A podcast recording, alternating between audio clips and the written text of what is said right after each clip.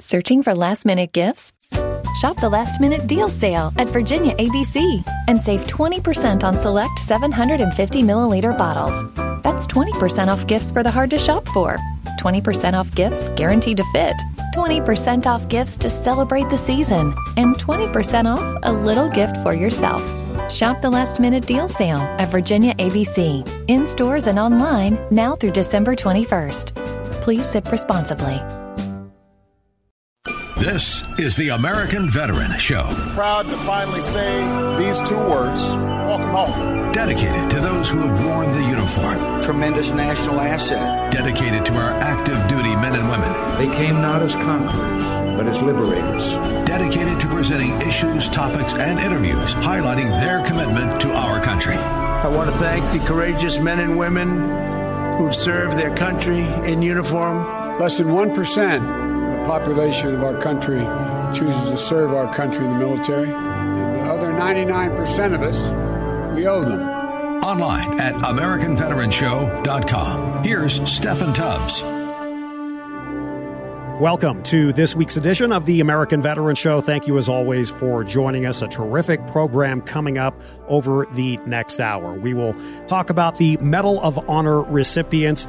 We will, again, focus on World War II veterans as we dedicate this program to not only Woody Williams, but the last living member of Easy Company. You know, the band of brothers. We'll talk about that straight ahead. And we wrap up the program with a look at arguably one of the most successful and most popular television series movie stars, or in this case, on the small screen. He also did some stuff on the big screen as well. But did you know the history as to the military career of James Arness, or Matt Dillon, for those of you Gunsmoke fans. So we'll have all of that straight ahead here this week on the American Veteran Show. We couldn't do programs like this without our presenting sponsor, attorney John Boesen at Boesen Law, fighting on behalf of veterans every single day. Their website, B O E S E N, BoesenLaw.com or 303 999 9999. Let's begin from last week at the White House. President Biden awarded the Medal of Honor, the nation's highest honor for valor, to four men for their service in the Vietnam War. CBS's David Martin reports.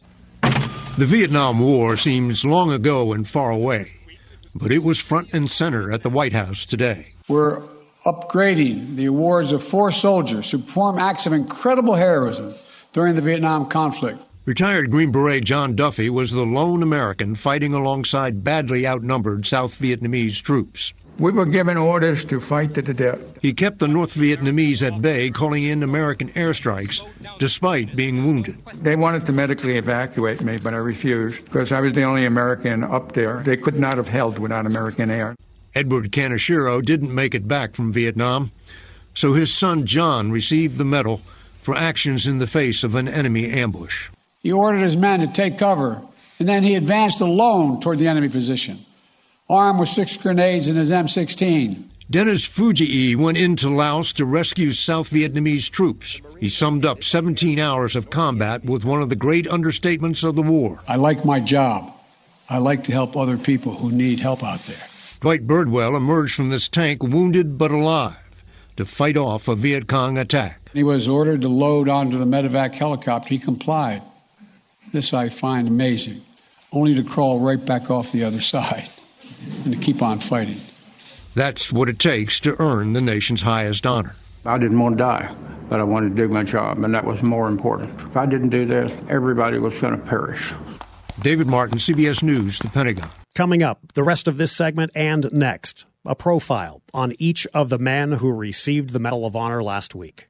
The President of the United States of America, authorized by Act of Congress March 3, 1863, has posthumously awarded, in the name of Congress, the Medal of Honor to Staff Sergeant Edward N. Kaneshiro, United States Army, for conspicuous gallantry and intrepidity at the risk of his life above and beyond the call of duty. Staff Sergeant Edward N. Kaneshiro distinguished himself by acts of gallantry and intrepidity above and beyond the call of duty while serving as an infantry squad leader with Troop C, 1st Squadron, 9th Cavalry, 1st Cavalry Division near Pha Hu, to Kim Song Valley, Republic of Vietnam, on 1 December 1966. not knowing that the village was heavily fortified with a fully bunkered and concealed trench system and garrisoned by the North Vietnamese troops and vastly superior forces, two squads of the platoon had deployed to its center, while Staff Sergeant Kaneshiro and his squad scouted the more than open terrain to the east of the village.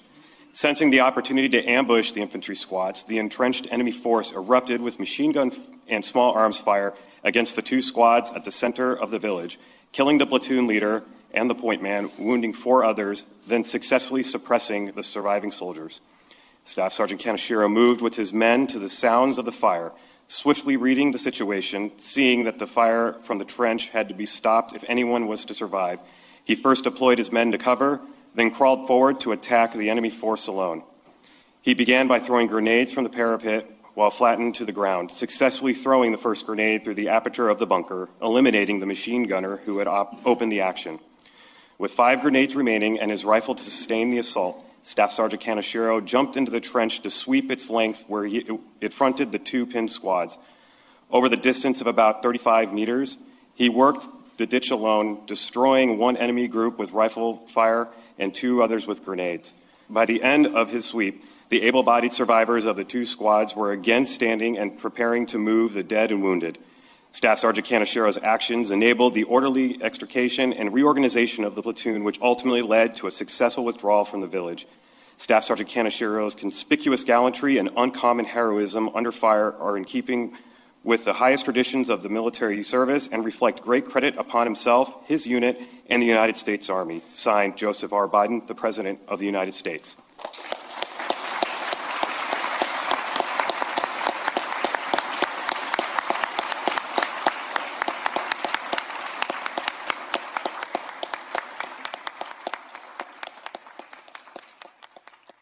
President of the United States of America, authorized by Act of Congress, March 3, 1863, has awarded in the name of Congress the Medal of Honor to Specialist 5 Dwight W. Birdwell, United States Army, for conspicuous gallantry and intrepidity at the risk of his own life above and beyond the call of duty.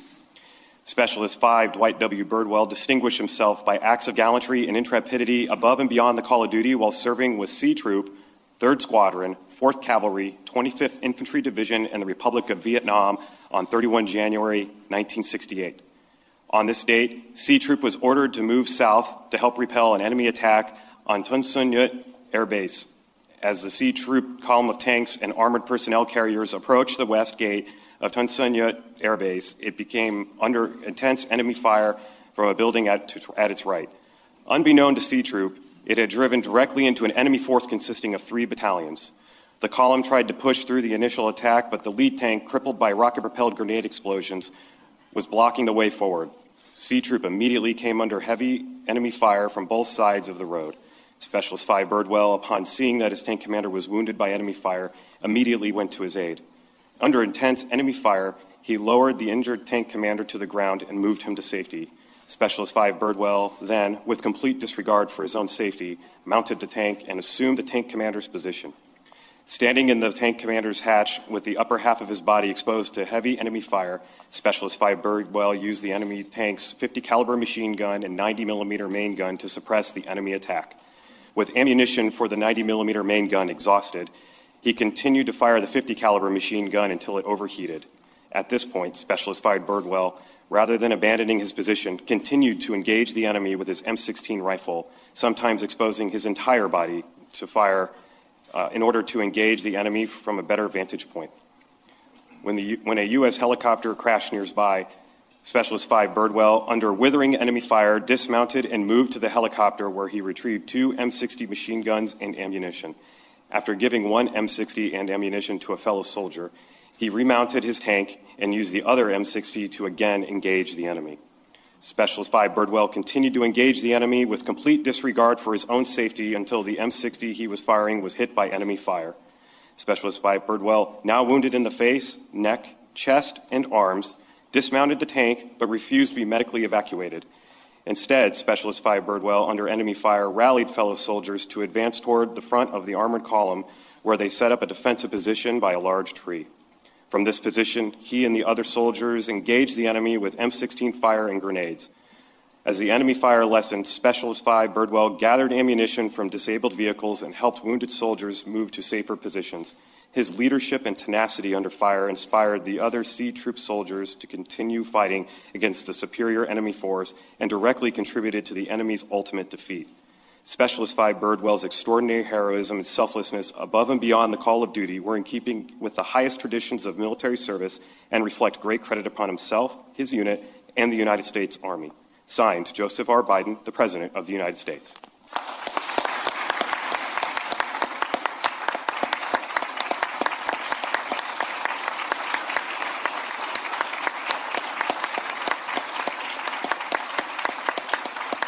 Two of the four citations as medals were upgraded from these incredible American heroes who served in the Vietnam War. And while maybe it's a little dry to simply hear I hope and I know because you're listening to this program that you have the utmost respect for what these men did. We'll have the following two men who received their Medal of Honor uh, citations as well as our nation's top military honor. That comes up next. Glad you're with us. This is the American Veteran Show, AmericanVeteranShow.com.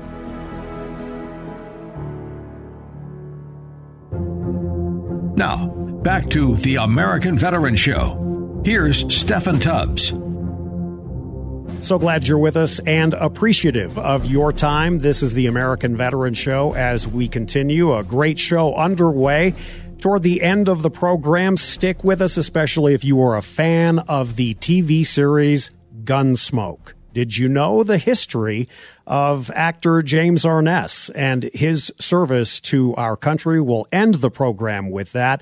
But meantime, we continue. Last week, four men, one posthumously, were awarded the Medal of Honor. And it was a ceremony that they will never, obviously, forget. We continue now with the citations from the White House.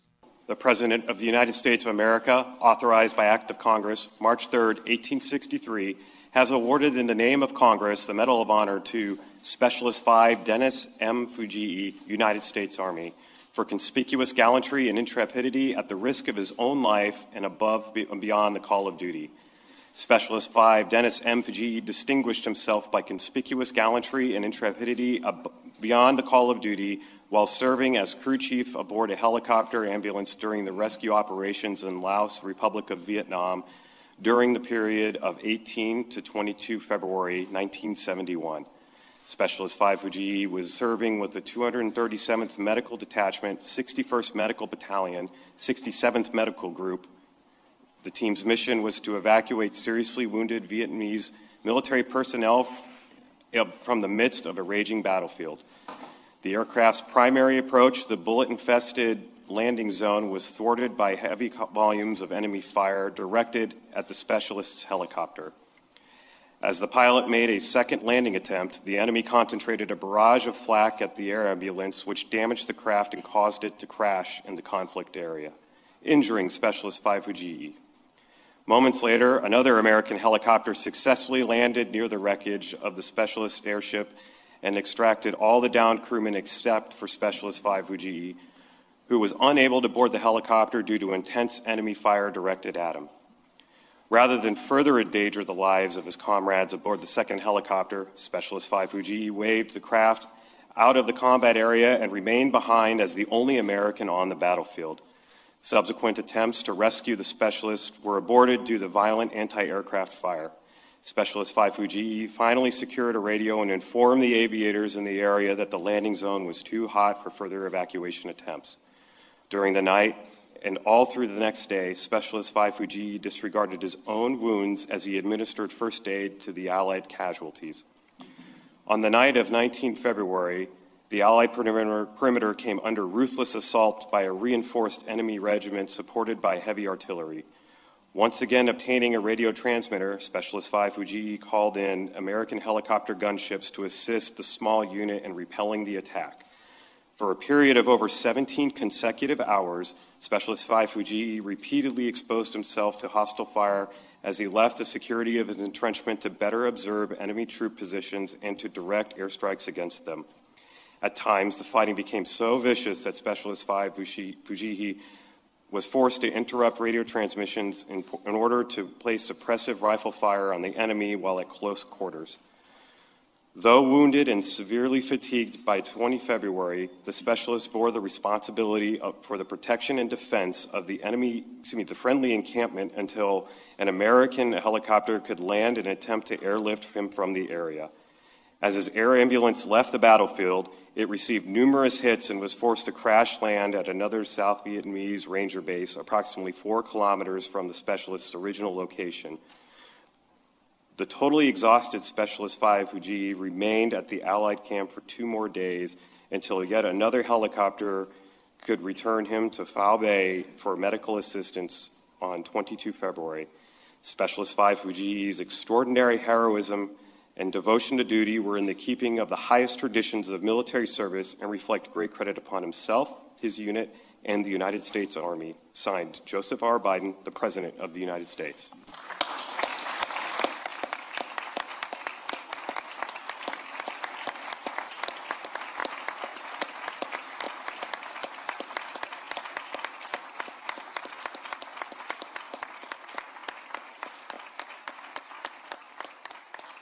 President of the United States of America, authorized by Act of Congress March 3, 1863, has awarded in the name of Congress the Medal of Honor to Major John Day J. Duffy, United States Army, for conspicuous gallantry and intrepidity at the risk of his own life above and beyond the call of duty.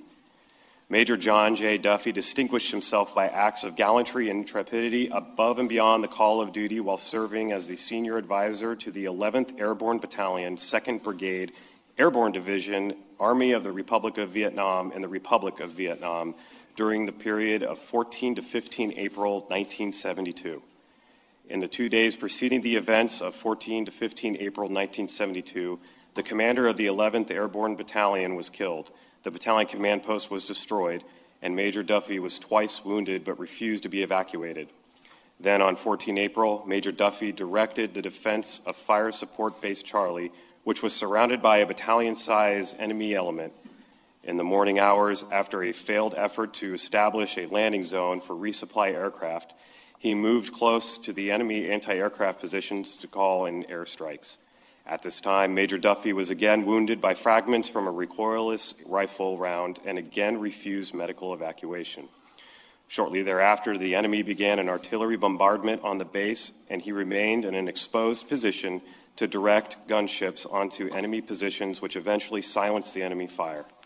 Following the bombardment, Major Duffy assessed the conditions on the base and personally ensured the wounded friendly foreign soldiers were moved to positions of relative safety and the remaining ammunition was appropriately distributed to the remaining defenders. Shortly thereafter, the enemy resumed indirect fire on the base, expending an estimated 300 rounds. Nevertheless, he remained in an exposed position to direct gunship fire on the enemy positions.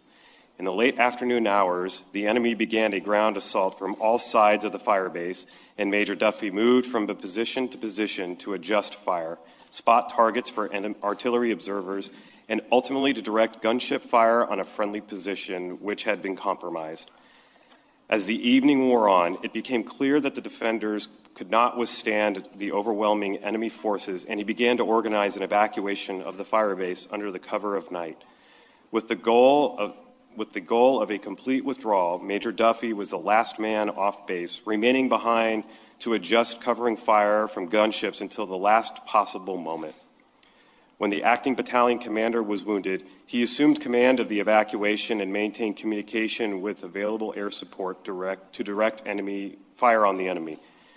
In the early morning hours of 15 April, the enemy ambushed the battalion, inflicting additional casualties and scattering some of the able bodied soldiers. Major Duffy organized defensive positions during the ambush and ensured the friendly foreign forces could successfully repulse the enemy. After withstanding the ambush, he led the evacuees, many of whom were significantly wounded, to an established evacuation area despite continually pursued, being pursued by the enemy. Upon reaching the exfiltration site, Major Duffy directed gunship fire on the enemy positions and marked a landing zone for the helicopters. Only after ensuring all of the evacuees were on board did Major Duffy board while also assisting a wounded fr- friendly foreign soldier uh, in with him. Once on board, he administered aid to, to a helicopter door gunner who had been wounded during the evacuation. Major Duffy's extraordinary heroism and selflessness above and beyond the call of duty were in keeping with the highest traditions of military service and reflect great credit upon himself, his unit, and the United States Army. Signed Joseph R. Biden, President of the United States.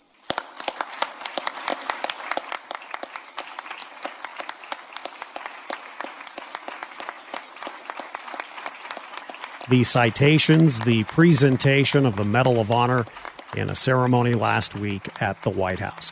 As we continue on the American Veteran Show, we'll take a break. And when we come back, the last remaining member of the Band of Brothers, Easy Company, from World War II, passed this last week, and more as we look back on the life and the service of Woody Williams, the last Medal of Honor recipient who was living from World War II.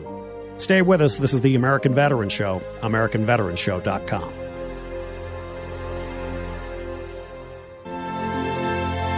Welcome back to the American Veteran Show. We continue now with Steffan Tubbs. We continue the American Veteran Show, sadly, with a look at two lost heroes very recently. We, of course, talked last week a little bit about Woody Williams, the last surviving Medal of Honor recipient from World War II. More on him in just a moment. But also this past week, another hero left us. The last of the band of brothers, Bradford Freeman. He died this past week at 97. He was the last surviving member of the Band of Brothers. The Easy Company veteran parachuted into France on D Day it wasn't but, uh, I don't know, the 18th of December, we loaded up in some trucks and went up to Bastogne. I didn't know nothing about what was happening below, but we was told to hold that town, and that was our objective, and that's what we done. It was cold for a southern boy. I'm talking about way down. Jim McCullough was a general, and so he gave us a Christmas card, you might say, told us what we did, all that kind of stuff, and then he told the Germans wanted them to surrender, but he told them nuts. And so he gave us a he gave us a paper with all that in it. We was uh, relieved, and we went back towards Bastogne and went off the road in the thicket there and dug in and by the time we got through digging in enough to sort of hit the ground and instead of knee deep snow, they told us they had to go and get three, clean out three towns. One of them I never can think of, and the other two was Foy and Noville. So they got that, and we was going, and we was laying along going. Didn't think nothing about it because we had been there and we didn't know what we so they just wanted us to go see about that, clean them out. Hadn't even got to the town, the little town that we were supposed to get whenever a screaming Mimi come in and got me in the leg, but it didn't. It didn't get the bone. It got a tube. It got a leader. Am I right? Right there. So I, we went out and. Uh, Another boy got hit too. He was from Erie, Pennsylvania. I seen him one time. We went up Erie and he was there. So we seen him, but he his arm was he, he had to do that. My leg got all right, and I come back to him in April. I came home and I was about the only boy got a job. I had my daddy had corn. He had moved, and uh, we was he's back. He was born and raised back where he came. We was renters in 410 acres, so he couldn't have no, nothing. He couldn't get enough help doing no, so he moved, come on back, and I bought him a place up in what we call sandy land. We were raised in the prairie in the mud, and uh, so he uh, we helped him. He had a little corn patch, and my other brothers beat me home. So I was the last one. So we got the corn out. I got a job on the road. Uh, just working road work, driving truck, hauling gravel, driving a cat, ditching, first one thing and another.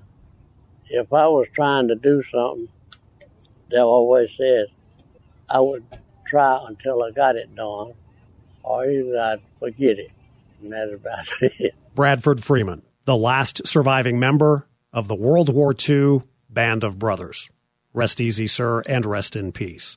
And we conclude this segment with more on the last surviving Medal of Honor recipient from World War II, Herschel Woody Williams. We had some on him last week and more of his words from CBS News. He grew up on a farm in West Virginia during the Great Depression. There were 11 born to my family. Only five of us survived to adulthood. The attack on Pearl Harbor united Americans as never before in history. After Pearl Harbor, he tried to enlist in the Marines but was rejected as too short. When the Marines started taking horrendous casualties fighting the Japanese across the Pacific, the height limit was eased and he ended up a Marine. What was your first taste of combat like? Exceedingly scary. In February of 1945, a massive invasion fleet gathered off the Japanese held island of Iwo Jima. We didn't know that they had 22,000 Japanese on the island. We didn't know that they had miles of tunnel dug out in that volcano. As depicted in the movie Letters from Iwo Jima, the Japanese held their fire until after the Marines had landed and then turned the beach into a slaughterhouse. The beach was just full of everything you can think of trucks and tanks, just blowing up. More than 6,000 Marines would die. And just stacked them up, you know, like cordwood. Finally, Marines made it to the top of Mount Suribachi for the most famous flag raising in American history. Did you know the flag had gone up? No, I did not. I think I had my head buried in the sand. The flag was up, but the battle for Iwo Jima was far from over. There was no protection. We'd run from shell crater to shell crater if we could find one. And finally, we hit this long line and, uh, of pillboxes, reinforced concrete pillboxes. Japanese machine guns inside the pillboxes cut down the advancing Marines until Williams' commander turned to him. I said, uh, Do you think you could do something with the flamethrower? What are you supposed to do with the, uh, the flamethrower? Put flame in the pillbox so that you would annihilate everybody within that pillbox. With covering fire from four riflemen, Williams crawled toward the first pillbox with Japanese bullets ricocheting off his flamethrower. I look up on top of this pillbox and I see a little bit of blue smoke rolling out of the top of it. So I crawled up, got up on top of the pillbox, and here's a pipe that uh, just about the same size as my flamethrower nozzle. So I just stuck it down and let it go. Uh, that was my first pillbox. And Williams is credited with taking out seven pillboxes in the course of four hours. That was February 1945. Peace may be restored. When Japan surrendered in September of that year, Williams was on Guam killing time when he suddenly received a summons. You're going to go see the general. And I said, What for? Can't be good news. That's what I thought. I'm scared to death, but I'm following orders, you know. So I walk into the tent, walk up to his desk, and he said, uh, You're being ordered back to Washington. I'd never heard of the Medal of Honor. I didn't know such a thing existed. The boy from Quiet Dell, West Virginia, found himself at the White House, being presented the Medal of Honor by President Truman. I never even dreamed of being able to see a president of the United States. And I'm standing shaking hands with him. Now, you talk about a scared moment. I was a wreck. I really was. He got over the nerves, but never the responsibility that comes with the medal, especially when he learned that Corporal Warren Bornholz and Private First Class Charles Fisher, two of the riflemen who had provided covering fire during those four hours of flaming hell, had been killed. Once I learned that, my whole concept of the medal changed. I said, This medal does not belong to me, it belongs to them. So I wear it in their honor, not mine. They sacrificed their lives to make that possible. He worked for the Department of Veterans Affairs for 33 years. Afterwards, he set up the Woody Williams Foundation to support Gold Star families and designed this monument in their honor. This is my way of making sure that our Gold Star family members are not forgotten.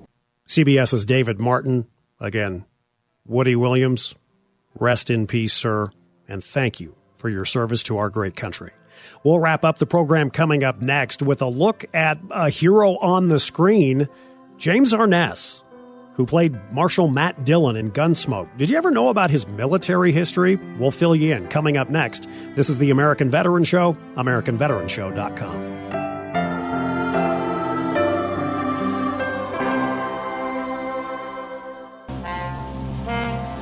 This is the American Veteran Show, online at AmericanVeteranShow.com.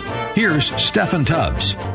We wrap up this week's edition of the program with a look at a man that, well, so many people of a certain generation obviously remember. If you were a kid when Gunsmoke was on TV for what, two decades? You certainly knew of Marshal Matt Dillon. If you were an adult back in the day, you knew the actor, James Arness. But did you know about his military history? That's how we wrap up this week's program. We hope you enjoy. Young Jim Arness finally started feeling better about himself. But his attitude about school was set in stone. He wanted to be just about anywhere else. How about taking these cuffs off? I can't do that. It's like a jail in here. There's nothing I can do. He might have played an authority figure when he grew up, but Jim Arness, the teenager, could be a rebellious kid. When the spirit moved him, young Jim would walk out in the middle of a class and go to the nearby rail yard. There, he'd hop a freight train for an adventure that would last for days and take him hundreds of miles from home. That was uh, a very romantic thing. The sound of a train whistle in the middle of the night really stirred you. And I'm sure it did Jim. In the summer of 1941, after his junior year in high school, 18 year old Jim Arness set off on an even bigger adventure. He took a train to Galveston, Texas, where he boarded a cargo ship bound for the high seas. We went all through the Caribbean, went to Cuba, Panama, Colombia, things like that. It was a marvelous uh, experience, you know, I, I loved it. After that trip, I thought, man, I've got to get on this ocean more, you know. But first, there was the matter of graduating from high school, which was hardly automatic for a kid who'd played hooky the way Jim Arness had. Jim got a big break because he was Dr. Peter Arness's grandson. The principal called him in and said, Now, you have been a good student and you've missed a lot of classes, but I'm going to graduate you because your grandfather took care of uh, my family during the Depression and never asked for a penny. And she said, Do something good with your life. Make your grandfather proud of you. Before long, Jim got an opportunity to take that advice. Japan had attacked Pearl Harbor during Jim's senior year. America's young men were marching off to war. James Arness would soon be one of them. This adventure would nearly cost him his life. In June 1942, James Arness was graduated from high school. He immediately headed west to Pierce, Idaho, where he took a job at a logging camp. At age 19, Jim would be a fill in worker that summer for some older men who had gone off to fight in World War II. Living in Pierce was about as close as a young man could come in the 1940s to being in America's Wild West. That was about as close to Dodge City as you would ever see. There were brawls and fights and all these loggers. They're a rough bunch, you know. That was fascinating to see that place uh, because that was just like a frontier town. Young Jim would have loved to stay there permanently, But his mother sent him letter after letter from Minnesota, leaning on him to return home and start college. Jim obeyed and enrolled that fall at Beloit College, a small school in Wisconsin. Mom hoped that Jim would suddenly discover the value of studying. Instead, he found the fraternities and promptly joined one. They didn't study at all. In fact, every night there was a party for some guy going off to the service. And uh, so Jim then was anxious to get drafted. He just wanted to go. Jim, who loved to fly, instantly wanted to be a fighter pilot. But pilots had to have perfect vision, and Jim realized that his came up just a bit short. So he crammed for his recruitment interview, literally. Somebody had told me that if you drink a lot of carrot juice, that this, this can bring your bring you down to 2020, see? And I drank gallons of carrot juice. Of course, it didn't do any good at all. Jim was still determined to get into the service somehow. He even wrote his draft board, hoping the Army would take him. His draft notice arrived within two weeks. He wound up at Camp Wheeler, Georgia, a private in the Army infantry. After basic training, his company had a ticket to Italy. As 1944 began, that was a very dangerous place to be. Of course, the whole thing is terrifying. The whole time you're up there, you expect that you're not going to make it through to the next day.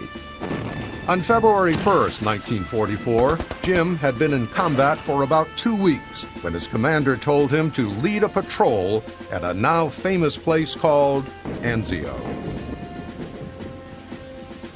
I happened to be assigned to be a point man for our squad, which means you walk out ahead of the rest of the squad.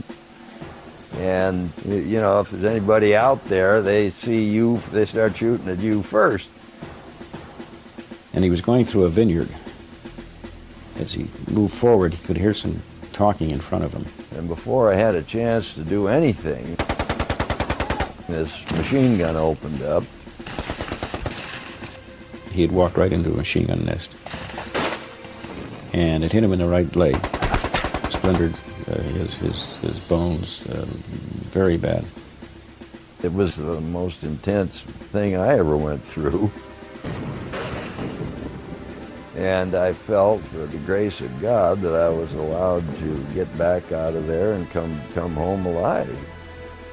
The Army shipped him home to a veterans hospital in Clinton, Iowa, where his little brother Peter got to see him for the first time in almost two years. It seems to me that Jim was as cheerful as I remembered him, undoubtedly more, more thoughtful. He was a wounded guy and he was getting better. But Jim faced a major medical crisis. He developed a bone infection called osteomyelitis, which was costing many soldiers their limbs and even their lives. Fortunately, a new wonder drug called penicillin arrived just in time. Without that, he might very well not have made it at all. Still, the ordeal had done its damage. Jim's wounded right leg had atrophied and become nearly an inch shorter what that caused uh, in the long run, which they told him this is going to affect your spine because you're not you're not level. Then that throws everything else out of balance and gives you um, untold problems with your back and, and everything else. Jim worked hard in rehabilitation to bring the leg as close to normal as possible. He also started thinking about his future. The last thing Jim wanted to do was take his mother's advice and go back to college. He thought his brother Peter had a much better idea. And he said, well, one course you might like. He had taken it and enjoyed it. It was about uh, radio uh, announcing and radio acting and all that kind of thing, see? Well, that sounded like it was kind of fun. It might be. Jim enrolled at a Minneapolis announcing school and soon displayed enough talent to get a job at a local radio station. He could have been a star on radio, actually, because he had that kind of a voice. But then an old friend named Dick Bremaker returned from the war. Bremaker had a Navy buddy from California who convinced him to move to Hollywood so they could try to become movie stars together. Bremacher invited Jim to join him for the drive west. It was Christmas time, and Minneapolis was especially cold and snowy. So he said, We can get a ride out there and get to LA, and it, it's warm and sunny out there. Right now, we could be swimming in the ocean and doing all this stuff. And I said, Well, that's for me. Let's go. That from A and E's biography. That wraps up the program. Thanks so much for listening. We'll be back next week with a brand new episode. We hope you join us. And for our regular program, Monday through Friday, 3 to 7 p.m. Mountain Time, right here on 710 KNUS. For producer Michael Arpaio, Steffan Tubbs wishing you a great week.